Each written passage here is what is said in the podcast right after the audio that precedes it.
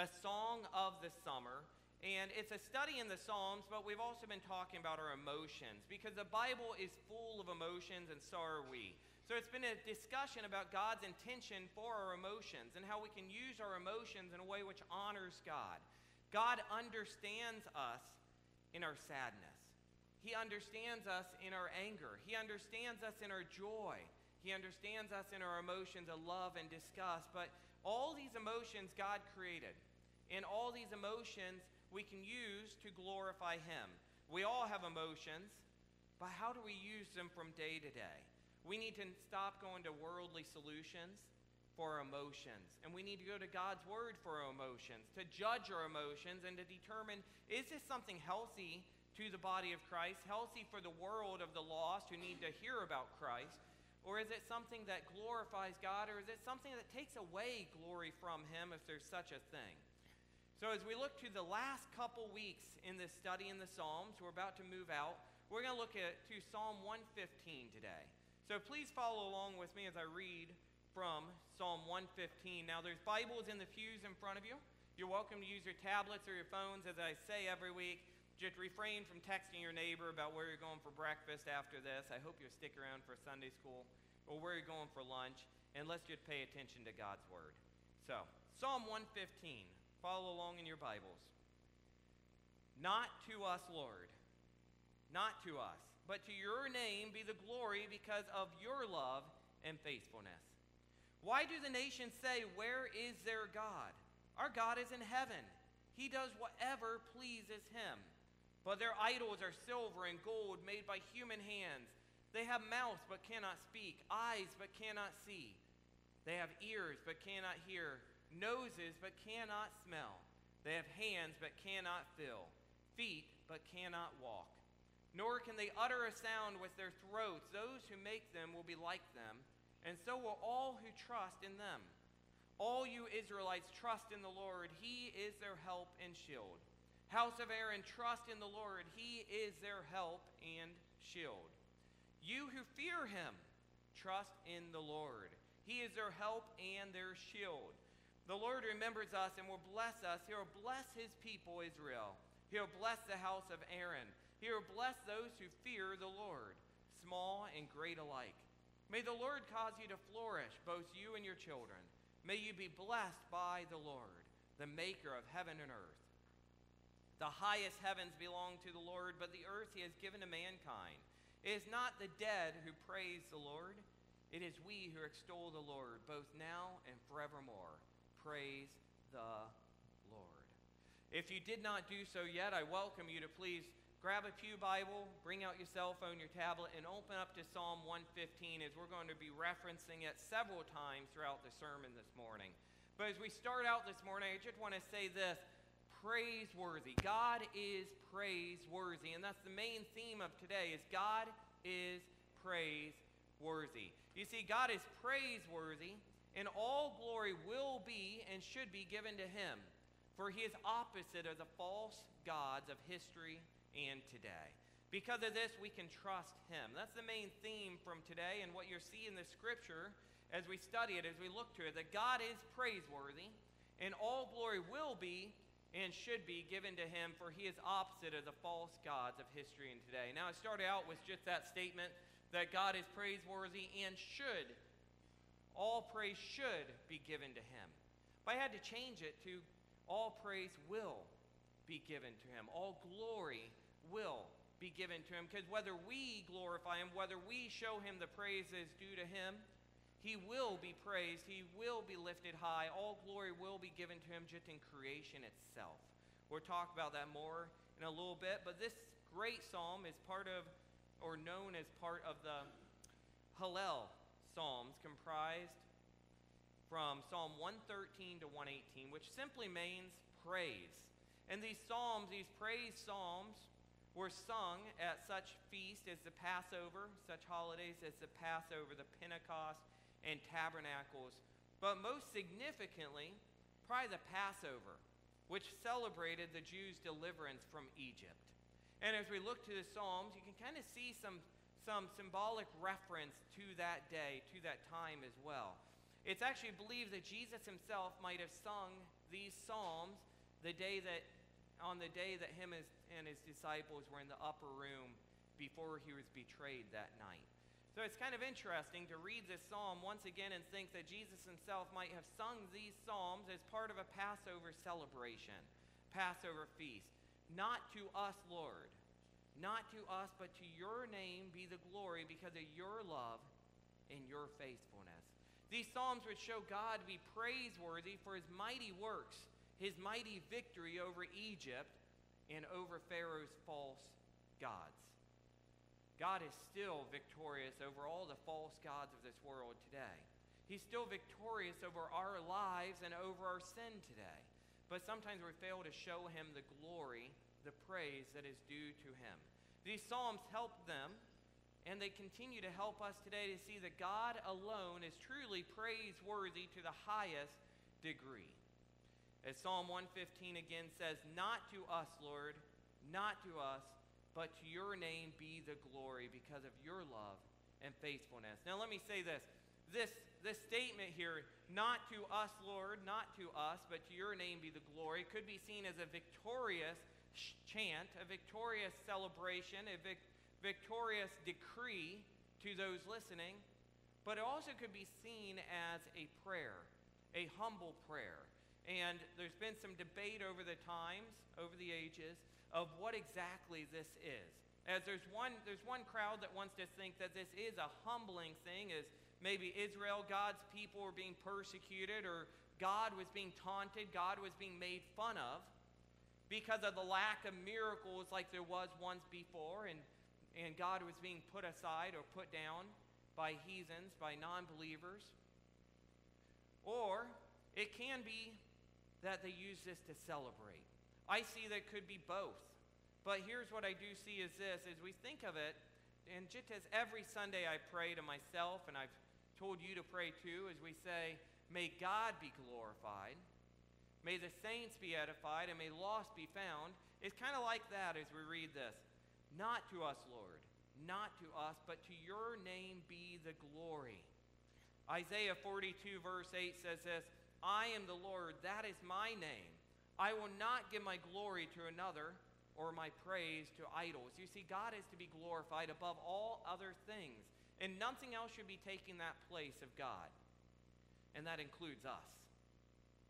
To think that we think we deserve the praise, and we do. We do. Every day, we get upset at people because we think we want to be thanked, or look at all I did for this person, and they've never even thanked me. We're not deserving the praise, anyways. God is truly the one deserving of the praise. Charles Spurgeon once said, If you meet with a system of theology which magnifies man, flee from it as far as you can. I thought that quote to be kind of powerful this week as I thought about this theme of God being praiseworthy because God is the one with, which leads people into the light of life. God is the one which leads people into a restored relationship with Him. We could never do that on our own. We can only do it through the grace of God and through Jesus Christ. But if people look to us, if people praise us as we're to praise God, we lead people astray. We let people down. But we live in a me focused world, don't we? It's all about me. Everything revolves around me, me, me. My happiness, my wants, my pleasure, my desire. I must be lifted high. I'm sure you can think of at least one time where maybe that convicts you. We are always trying to do things which magnify our images in our minds in the sight of others. We want to magnify who we are. We want people to think good of us. And that's not, that's not totally wrong as long as we still have the proper sight, the proper priorities that God is number one. I'll give you an, an illustration here. At graduation ceremonies, there are several levels of honor bestowed to those who have done a good job in college. There's the cum laude, the magnum, magna cum laude, and the summa cum laude. Now, maybe some of you know those terms. I was actually educated a lot on these terms as we're looking for a youth pastor. And these youth pastors would put those terms on their resumes magna cum laude, cum laude, summa cum laude. to show how good they did in college, what recognitions they got, how they were praised at their graduation ceremonies. And I'll just say that wasn't me.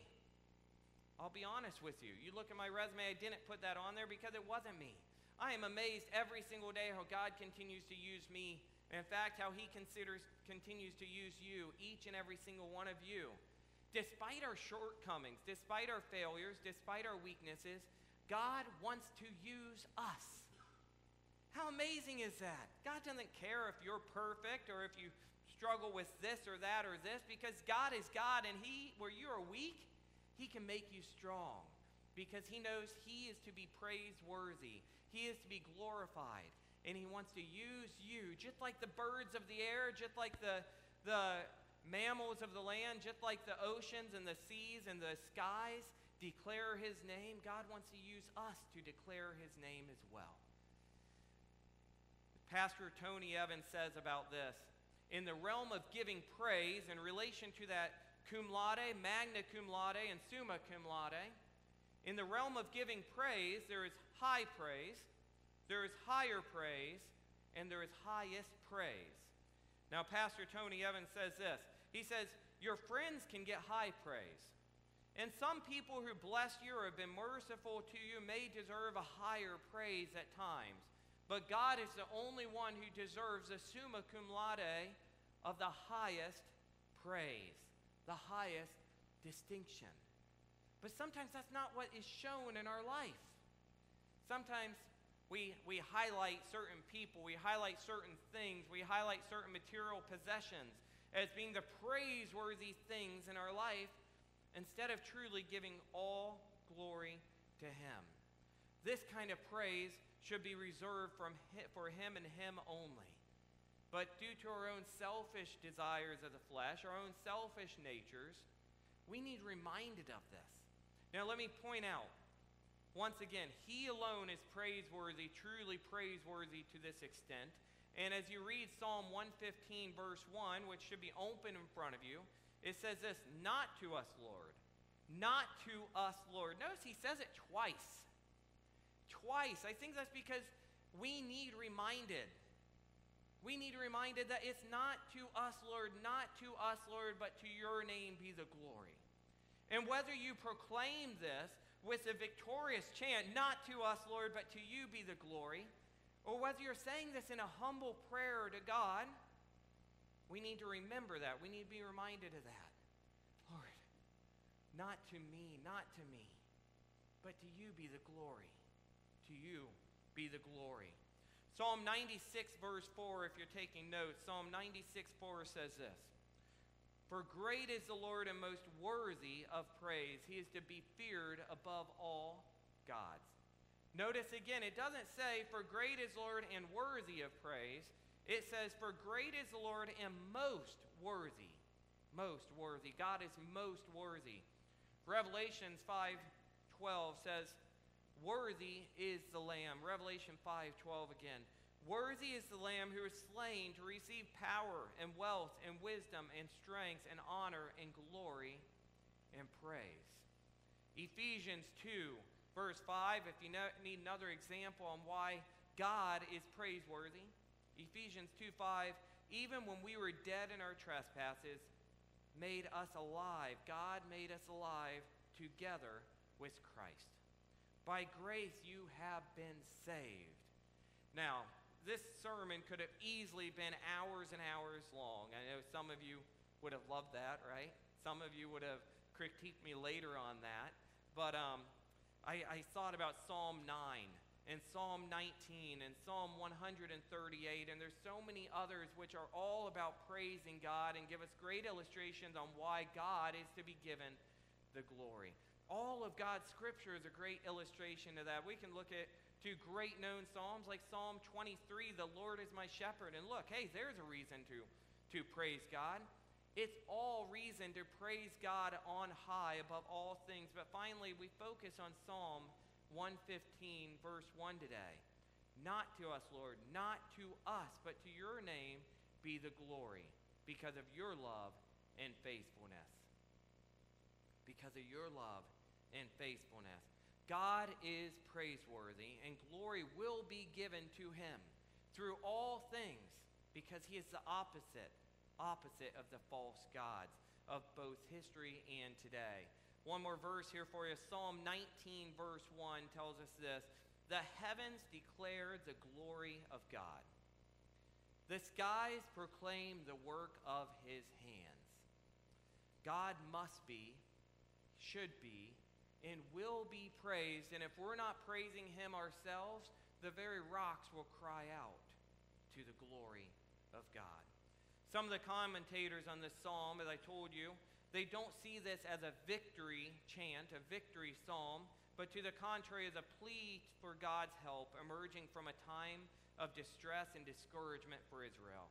Their, their reasoning comes largely from verse 2 saying, Where is your God? Where is their God? As they're taunting Israel with this question.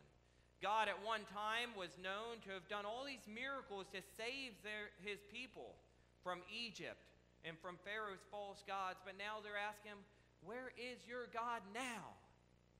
I see where this could go either way. It could be just a humbling statement. It could be a correcting statement to those people who are taunting them or it can be a celebratory psalm, but whatever you want to think it as, we can learn from it and we can see from it. It's that its dominant note is this trust in God. Trust in God. God has helped us in the past, and He will help us in the future, and therefore we must trust Him. Trust Him. God is praiseworthy, and all glory will be and should be given to Him, for He is opposite of the false gods of history and today. And therefore, we trust him. We see the psalm compares false gods to the one true God. Look down to your Bibles in front of you as we look to Psalm 115, verse 3 to 8, as we read this. Our God is in heaven. He does whatever pleases him.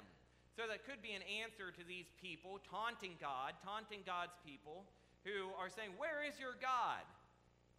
God's people are, say, are able to say, We know exactly where our God. Our God is in heaven, and He does whatever pleases Him because He is God. We didn't make Him, we didn't create Him like your false gods. And therefore, He doesn't answer to us, we answer to Him. But He goes on here and He says, But their idols are silver and gold, made by human hands. They have mouths, but cannot speak eyes but cannot see. They have ears but cannot hear, noses but cannot smell.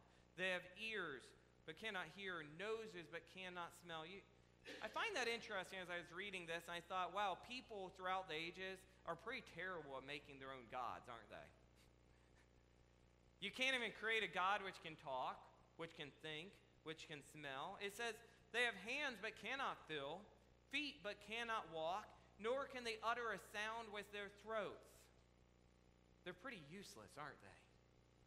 And then it says in verse 8 those who make them, those who make these false gods, will be like them, and so will all who trust in them. John MacArthur, in a quote regarding these scriptures, says this In contrast, Gentiles worship dead gods of their own making, fashioned in the image of fallen creatures. And by large part, this is normally made after our own images, as they would most often make images of themselves with their own characteristics, their own personification, or they would make images of an elephant, a snake, a serpent, other images which are not truly useful. He goes on to say, fashioned in the image of the fallen creature, and the idol worshiper becomes like the idol, spiritually useless. You see, we become like what we worship. We become like what we worship. So we need to look to our lives then and think what are we worshiping?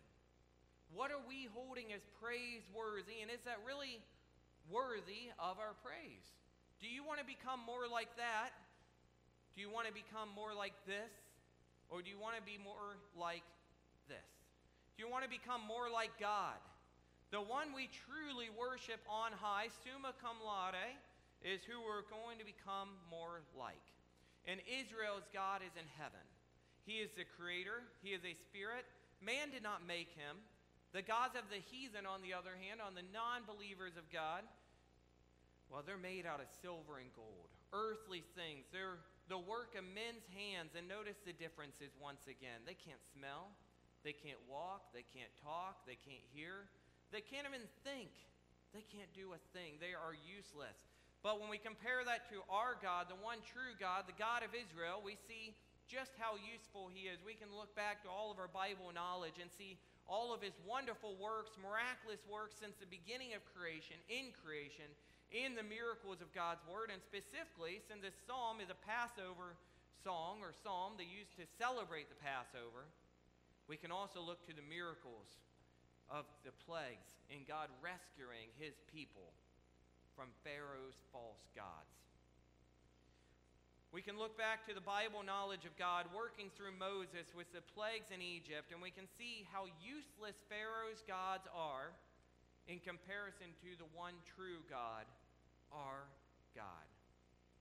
Is that your God? Who is your God? What do you idolize? Because God, this God, the one true God of the Bible, is the God that you should be worshiping, the God that you should be praising every day of your life. Therefore, we see this once again. God is praiseworthy, and all glory will be and should be given to him, for he is opposite of the false gods of history and today. And as we look to the rest of this psalm, we see that major thing that God is trustworthy. Looking back down to your Bibles, we see this verse 9 through 11. All you Israelites trust in the Lord. He is their help and shield. House of Aaron, trust in the Lord. He is their help and shield. You, hear, you who fear him, trust in the Lord. He is their help and shield. The Lord re- remembers us and will bless us. He will bless his people of Israel. He will bless the house of Aaron. He will bless those who fear the Lord, small and great alike. May the Lord cause you to flourish, both you and your children. May you be blessed by the Lord, the maker of heaven and earth. The highest heavens belong to the Lord, but the earth he has given to mankind. It is not the dead who praise the Lord, those who go down to the place of silence. It is we who extol the Lord, both now and forevermore. Praise the Lord. So, number one, of this sermon is this God is praiseworthy. Why? Because he is trustworthy. Now, it's very hard to come up with these numbers because we've already said a lot of numbers. I mean, you could have made your own list of probably 30 different reasons by now of why God is praiseworthy. But I try to find these points directly from the scripture here in front of you, and this is pretty obvious. All you Israelites, trust in the Lord. He is our help and shield. So, number one, God is praiseworthy, for he is trustworthy, he is dependable. And we see this three times told to us again. All you Israelites, trust in the Lord. He is their help and shield. House of Aaron, trust in the Lord. You who fear him, trust in the Lord. They are told, we are told, to trust in the Lord and use him as a help, use him as a shield. Now, throughout time, the Israelites and us have not or did not trust God as we truly should. And there's days, there's times where we still do not truly trust God as we should. And yet, who are we to think we don't need help? Who are we to think we do not need a shield? We all need help, and in this fallen world, we all need a shield. We are helpless, we are hopeless people without the help and the shield of the Lord. We all need Him, and the sooner we truly trust Him, the better off we'll be. The enemy is always shooting arrows at us. He's always trying to throw us down. He's always trying to separate our families, to separate our marriages, to separate our friendships. He's trying to do anything he can to separate us from God and his intended purposes for our life. We must allow God to be our help and our shield. Truly, truly trust in Him. Oh, how I love talking with retired pastors and missionaries and just people who truly have fall, found this true trust in God. I'd like to say that I always, always, always truly trust in God to this extent. I was meeting for lunch with a couple retired missionaries not long ago when the question was brought up about finances. How are you doing financially? We asked them. We wanted to make sure that they had all that they needed. Their response was just God glorifying and enlightening and edifying to me and everybody around that table. As they just said, you know what? We don't worry about such things. They said that they trust in God and He will provide all that they need. God will provide all that they need, whether it be financially, whether it be with food or material possessions or anything else. They said, We have what we need, and if we do not have it, then we must not truly need it. Now, sometimes it's a case that we have not because we have asked not. But sometimes we also need to be reminded that if we've asked for it and God has yet to give it, then maybe it's because we don't really truly need it.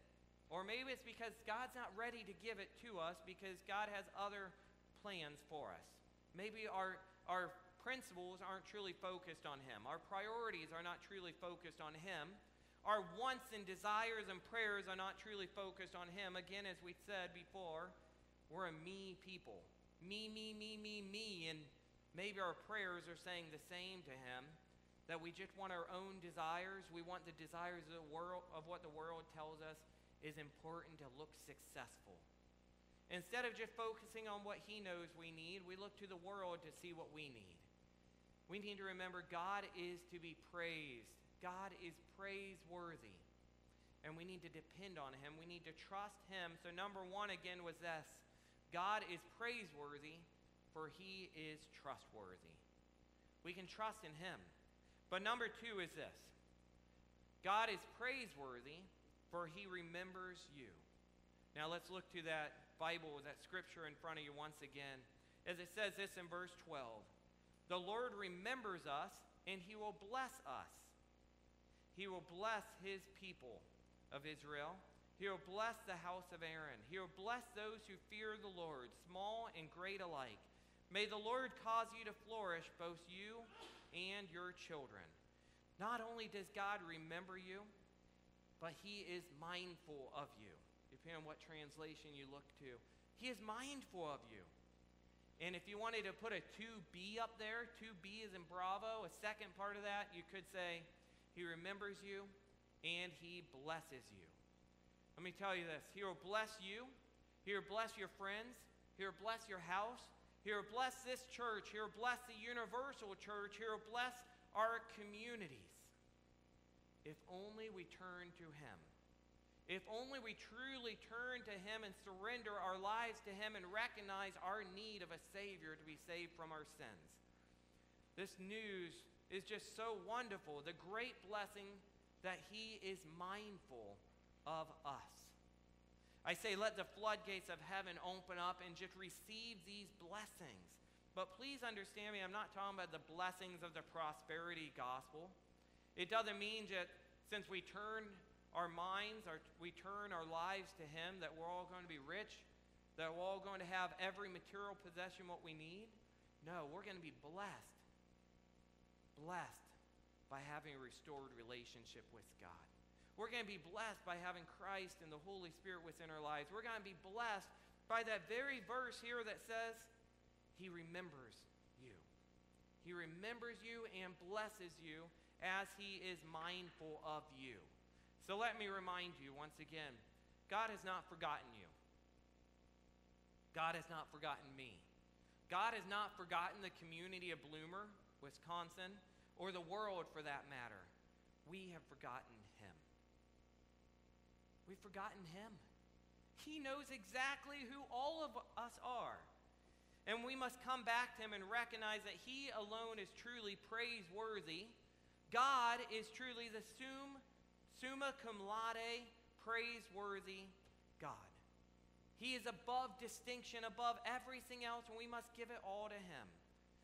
You see, I've been on airplanes and looked down into cities, neighborhoods, and thought of the thousands of people below. Wow, maybe you've been there. You've been on airplanes, you look out the window, as I saw one commentator talking about this, and it just made me think about these memories of these cities below and seeing all these little houses and these people. We just look like ants. We can't think of anything but, wow, there must be a lot of people down there. But as God looks down on all of us, all of His creation, all of His people, He knows them all by name. You may be a number in your workplace, you may be a number in society, but you're, just, you're not just a number to God. You're valuable. You're a, one, a wonderful creation and in His eyes, and He knows you all by name.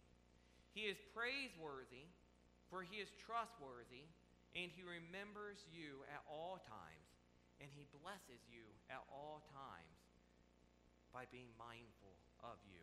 Next, we see number three as we go on, as we see God is praiseworthy, for He is the Creator. Verse 15 May you be blessed by the Lord, the maker of heaven and earth. The highest heavens belong to the Lord, but the earth he has given to mankind. It is not the dead who praise the Lord, those who go down to the place of silence. It is we who extol the Lord, both now and forevermore. Praise the Lord. That's our, that's our commitment to God. That's our challenge. That's our calling with our lives as we're living on this earth, as we're breathing His air, as we're enjoying His provisions. Our calling is to see Him as praiseworthy, to glorify Him with all we have. Those who know Him will bless Him from this time forth and forevermore. You see, many of us have struggles.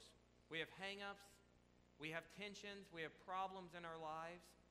And one of the best remedies for all of these things is to open up our hearts to God and praise Him. And allow our troubles to be seen smaller and smaller and smaller as we see the great God that we have. Remember this psalm. Remember the mighty works of God. Remember that He is trustworthy. Remember that He is mindful of you. He remembers you. And we, just like the Egyptians or the Gentiles of days past, may make idols to comfort us we may, we may make and look to many other things to distract us from this life, but may we remember that there's high praise, there's higher praise, and there's highest praise. Only God should be getting the highest praise. You see, there's the idols that man creates, but man must carry them on his back and care for them. They can't walk, they can't talk, they can't hear, they can't think. But the great I am of the Bible, the one true God says to man, I am the Lord and I will carry you. That's powerful, isn't it? The things of this world we must carry, we must hold on to. But the God of the Bible, the one true God, says, I will carry you. I will hold on to you. I will help you. We must just cry out to him and trust in him, turn to him. Does God carry you? Or are you trying to carry him? Because if you think you must carry him, then this is another idol in your life, a false idol, because that's not who God is. God does not need to be carried, God needs to be praised. God is praiseworthy. So don't carry him, praise him. Charles Spurgeon writes this God be the glory should always be the preacher's motto. But actually, to God be the glory should be every believer's motto.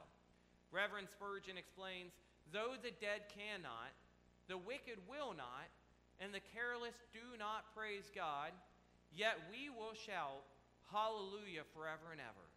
Hallelujah forever and ever. To God be the glory. Psalm 115, once again, our focus of today, not to us, Lord, not to us, but to your name be the glory because of your love and faithfulness. So, number four, this should say, Lastly, we go back to the beginning as we see this from Psalm 115. God is praiseworthy, for he is faithful, and he is loving to you. And as I, was, as I was meditating on this psalm, as I was preaching this, as I was writing this, as I was allowing God to lead me, I just thought of a couple old hymns. One, a great hymn, Trust and Obey. We must trust and obey God trust and obey. And remember, he is praiseworthy for his tr- he is trustworthy. He is praiseworthy, for he remembers you. But then there was this second hymn, which I thought I'd read the lyrics to you. I actually thought we'd sing it together in closing, but then I thought I don't have anybody to lead me up here. But then I thought maybe I'd ask Sue Carlson or Dwayne Fossum or one of these great singers to come up, but it's this To God be the glory. To God be the glory, great things he has done. So loved he the world that he gave us his Son, who yielded his life our redemption to win, and opened the life gate that all may go in. Praise the Lord. Praise the Lord. Let the earth hear his voice. Praise the Lord. Praise the Lord. Let the people rejoice. Oh, come to the Father through Jesus the Son and give him the glory, great things he has done. It goes on in verse 2 Oh, perfect redemption, the purchase of blood. To every believer, the promise of God. The vilest offender who truly believes that moment from Jesus, a pardon receives. Praise the Lord, praise the Lord. Let the earth hear his voice. Praise the Lord, praise the Lord. Let the people rejoice.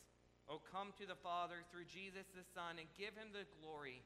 Great things he has done. And it ends with this Great things he has taught us, great things he has done, and great are rejoicings through Jesus the Son. But purer, the higher, and greater will be our wonder, our transport, when Jesus we see. When Jesus we see. Praise the Lord. As the Tanner and Carrie come up to finish our, us in song, let's just close our eyes and let's pray to God as we close the sermon.